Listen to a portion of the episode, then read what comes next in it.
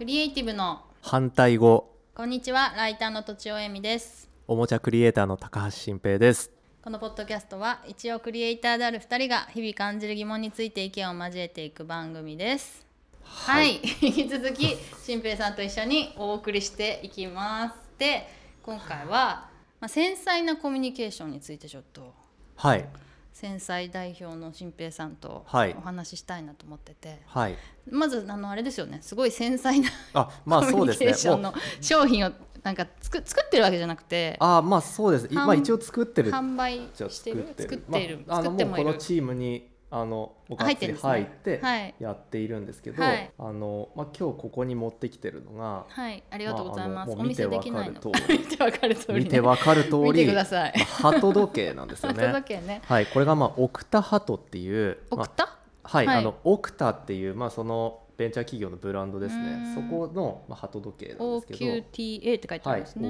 OQTA オクタですね、はこのオクタハトっていう商品が、はいまあもう見ての通り鳩時計なんです けどまちょいちあょい鳩時計ってねあの3時だと3回鳴くみたいなのが鳩時計じゃないですか。まあ一般的にはそうです、うん一般的はいこれその時間で鳴くんじゃなくてうん、スマホアプリにこうついてるボタンを押すと鳴く鳩時計なんです。はいあの離れた場所にあっても、うんまあネットでつながっててこう鳴くっていうそうですね鳴らしてみますね、ここにまあ手元にボタンがあって例えばこう3回押すとそうするとこれがネットでつながってて3回今鳴くはずなんです音拾うかなネットの電波が世界を巡って鳴こうとしている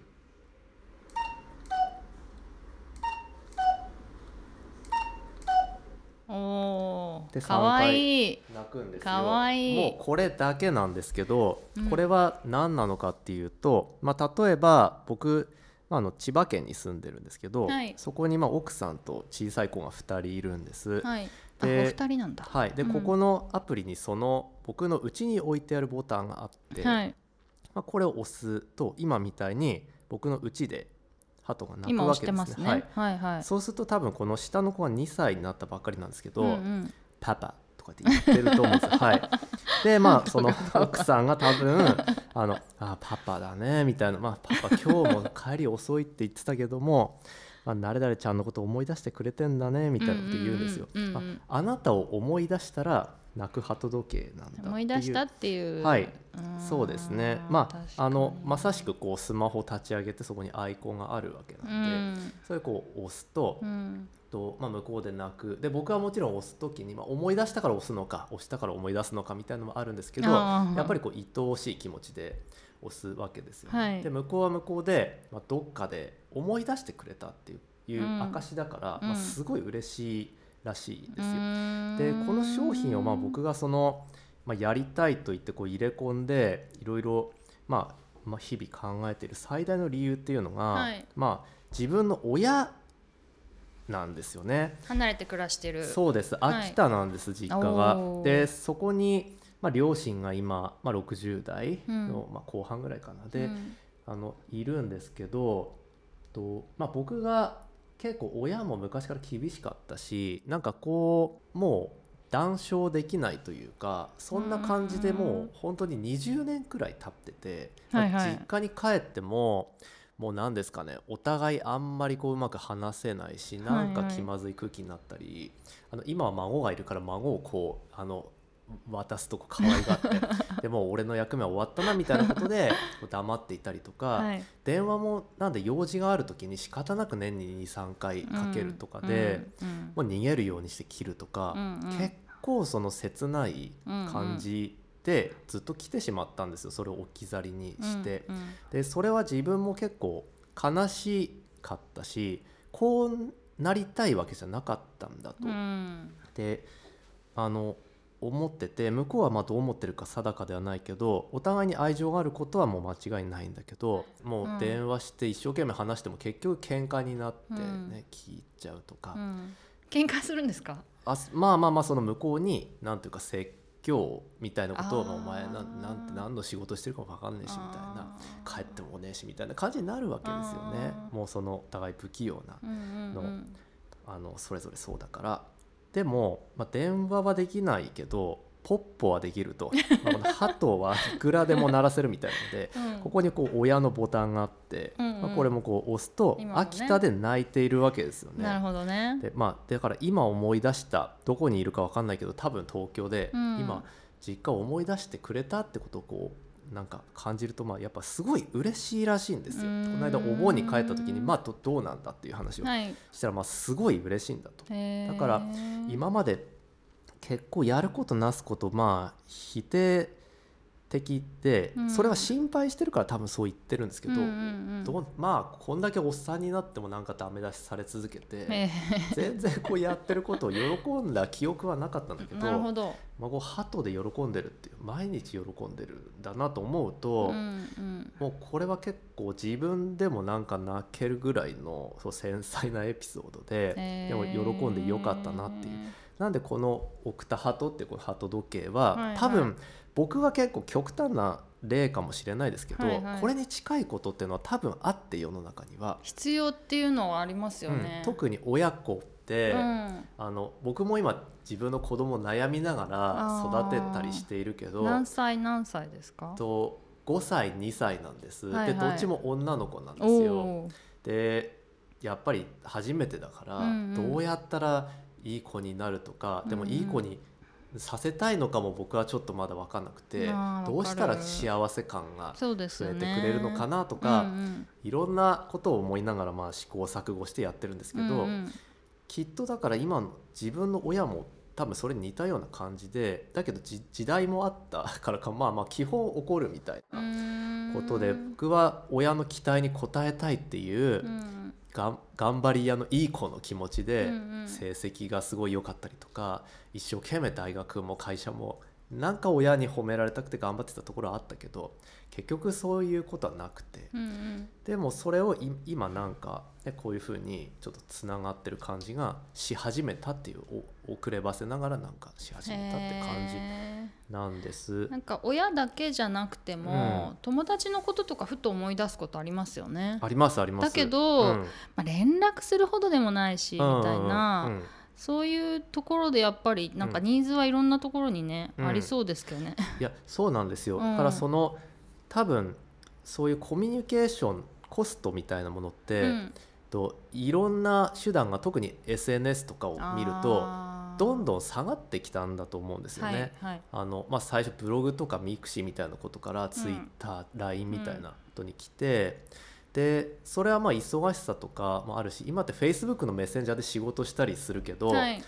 あれって僕もそんな得意じゃないんですけど、うん前はメールでなんかいつもお世話になっておりますとあなんか仲いいのにお世話になっておりますはよっいてはやいっ定て型文がたけねど、。もうメッセンジャーでなんか なんか OK みたいな、はいはいこの指立ててるみたいなあーやつで、はいはいなんかやり合ってあもうこうこうなったのかみたいになるけど、うんなんかそれはそれでいつだってどんな休みの日だってこう連絡が来たりして大変だったり、はいなんか打ち間違って変なことになったり、うんうん逆にこっちが投げかけたのに、うんうん何時間も返事が来ないと、はいえどういうことみたいに心配になはっいたりとか、はいはい多分どんどん繊細になってきている気があーするんですよね。コミュニケーションのコストは減らしたいんだけど、はいそれによって情報量がまあ必要情報が必要なのに仕事は、うんそれが減ってきてるから例えば既読スルーにしてもう「ん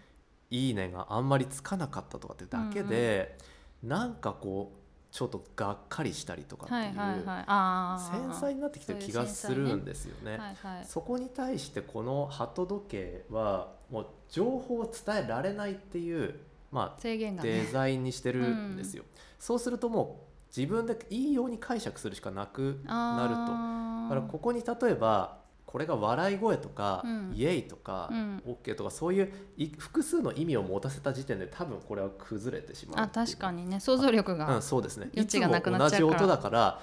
こっちを思い出して何かを思ったんだっていうことさえ伝われば、はいはいそれでもう幸せなわけですようねんだって悪意なわけがないから、うんうん悪意で押してるはずがないんで